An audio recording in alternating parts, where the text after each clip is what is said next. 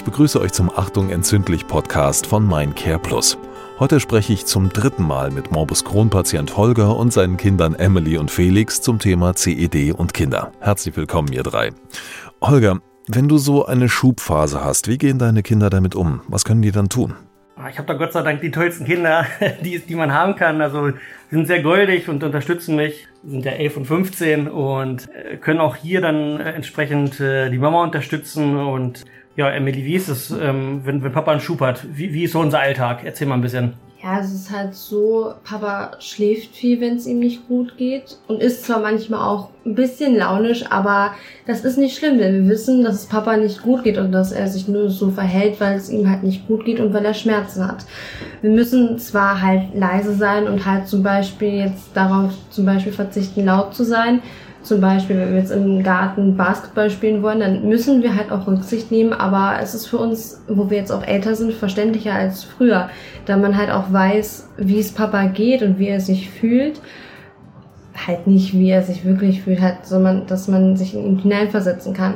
Und dass man halt auch weiß, ihm geht's nicht gut und da müssen wir jetzt Rücksicht nehmen, dass Papa halt ganz schnell, dass es ihm halt besser geht. Mhm. Ja. Wow, ja. Das ist äh, klasse. Das, äh, ach, ist wunderbar, das zu hören, dass äh, die Kommunikation so weit und dass euer Verständnis auch so groß geworden ist, äh, dass ihr da irgendwie ihn so weit ähm, schützen könnt, dass ihr nicht zusätzlich zur Last fallt und dass ihr irgendwie äh, verstehen könnt, äh, wie es ihm geht. Also natürlich nicht, nicht wirklich selber, aber doch zumindest so weit, als dass ihr ihn in Ruhe lasst. Gibt es noch andere Dinge, wie ihr ihn im Alltag unterstützen könnt? Klar, und zwar machen wir das halt so, dass wenn Papa zum Beispiel einen Tee trinken möchte, dann machen wir ihm den natürlich gerne. Wir fragen Papa, wie es ihm geht, ob wir ihm was bringen können, ob wir irgendwas für ihn machen können. Wir helfen natürlich Mama ganz viel. Ähm, ja, also wir versuchen Mama und Papa halt so gut es geht äh, zu unterstützen und halt Papa auch zu fragen, ob er halt irgendwas, wie gesagt, braucht und ja.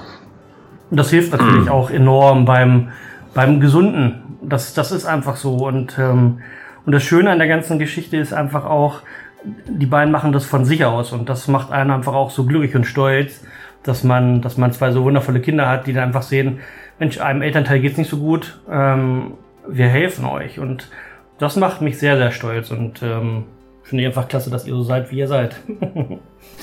Super. Ähm, wie habt ihr Kinder denn die Krankenhausaufenthalte erlebt? Und äh, wie war das äh, für dich, Holger, wenn du sagen musst, oh Gott, jetzt ist es äh, wieder so weit, ich muss ins Krankenhaus.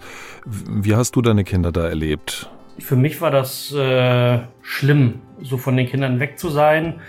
Klar, in der heutigen Zeit, jeder hat ein Smartphone irgendwo, man kann den Kontakt auch, äh, sage ich mal, über über verschiedene Medien, äh, Medien da einfach auch ähm, mit Bild telefonieren, gar keine Frage, aber das ersetzt natürlich nicht so, wenn die Kinder neben dir sitzen. Und für mich ist Krankenhaus immer eine schwere Zeit und eine schlimme Zeit. A, zum einen ähm, weißt du nicht, was auf dich zukommt, äh, möglicherweise, und, und B, man hat es ja gerade gehört, oder ihr habt es gerade gehört, ähm, wenn man so tolle Kinder hat, fehlen die einem sehr. Und äh, Felix, wie ist das für dich, wenn, wenn ich im Krankenhaus bin? Was fehlt dir?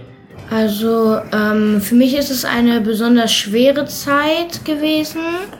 Und ich fühle mich einfach so, ich würde meinen Papa am liebsten umarmen und ihn nie wieder loslassen. Aber wenn es halt das, dann halt wirklich so ist, wie es bei mir früher, bei uns früher war, dann muss man das auch äh, darauf eingehen und das halt auch akzeptieren. Und ähm, manchmal ko konnten wir ihn ja besuchen und da war es halt einfach schön, ihn mal zu sehen. Mhm. Ja, das kann ich gut verstehen, dass man dem dann gerne nah sein möchte, ne, wenn man weiß, dass es ihm nicht, nicht so gut geht. Ist es denn für euch so, dass ihr ähm, im Ganzen eine Veränderung in eurem Leben gespürt habt oder in, euren, in eurer Sicht auf, auf das Leben und die anderen Menschen? Dadurch, dass der Papa so krank ist, äh, wird man dann irgendwie empfindsamer, dass man mehr Verständnis hat auch für andere Menschen und deren Probleme oder dass man auch selber das Leben noch mehr zu schätzen weiß und auch die Gesundheit, die man hat, was für andere ja ganz selbstverständlich ist. Hat sich das für euch verändert? Ja, das hat sich äh, bei mir zum Beispiel hat es sich sehr verändert, denn mir ist einfach viel bewusster geworden, wie wertvoll das Leben ist und wie schnell es auch vorbeigehen kann.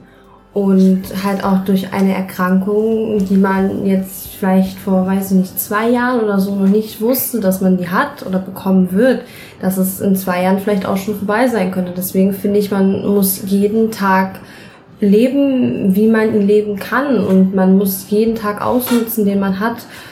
Ja. Da spricht eine große Weisheit aus dir, die manch anderen großen, erwachsenen und ach so reifen Menschen fehlt. Die haben das nämlich immer noch nicht verstanden. Die rennen immer noch dem, dem neuesten Fernseher hinterher und dem coolsten Handy und haben nicht kapiert, dass ihre Gesundheit eigentlich das Wertvollste ist, was sie haben und dass sie allein dadurch schon glücklich und zufrieden sein sollten. Ich finde es ganz, ganz toll, wie ihr äh, den Papa und auch die Mama unterstützt und wie ihr als Familie zusammen mit dieser Krankheit umgehen gelernt habt, weil man merkt, dass ihr sehr, sehr stark zusammengewachsen seid und dass jeder auf jeden große Acht gibt und dass ihr aufpasst, dass es jedem in der Situation gut geht und nicht immer einer hinten überhängt. Und äh, ich finde, das ist ein ganz, ganz tolles Beispiel, wie das auch andere Menschen machen können und was sie daraus lernen können. Ich danke euch vielmals, dass ihr mit mir so ausführlich und offen gesprochen habt und wünsche euch ganz doll, dass es weiter so gut geht.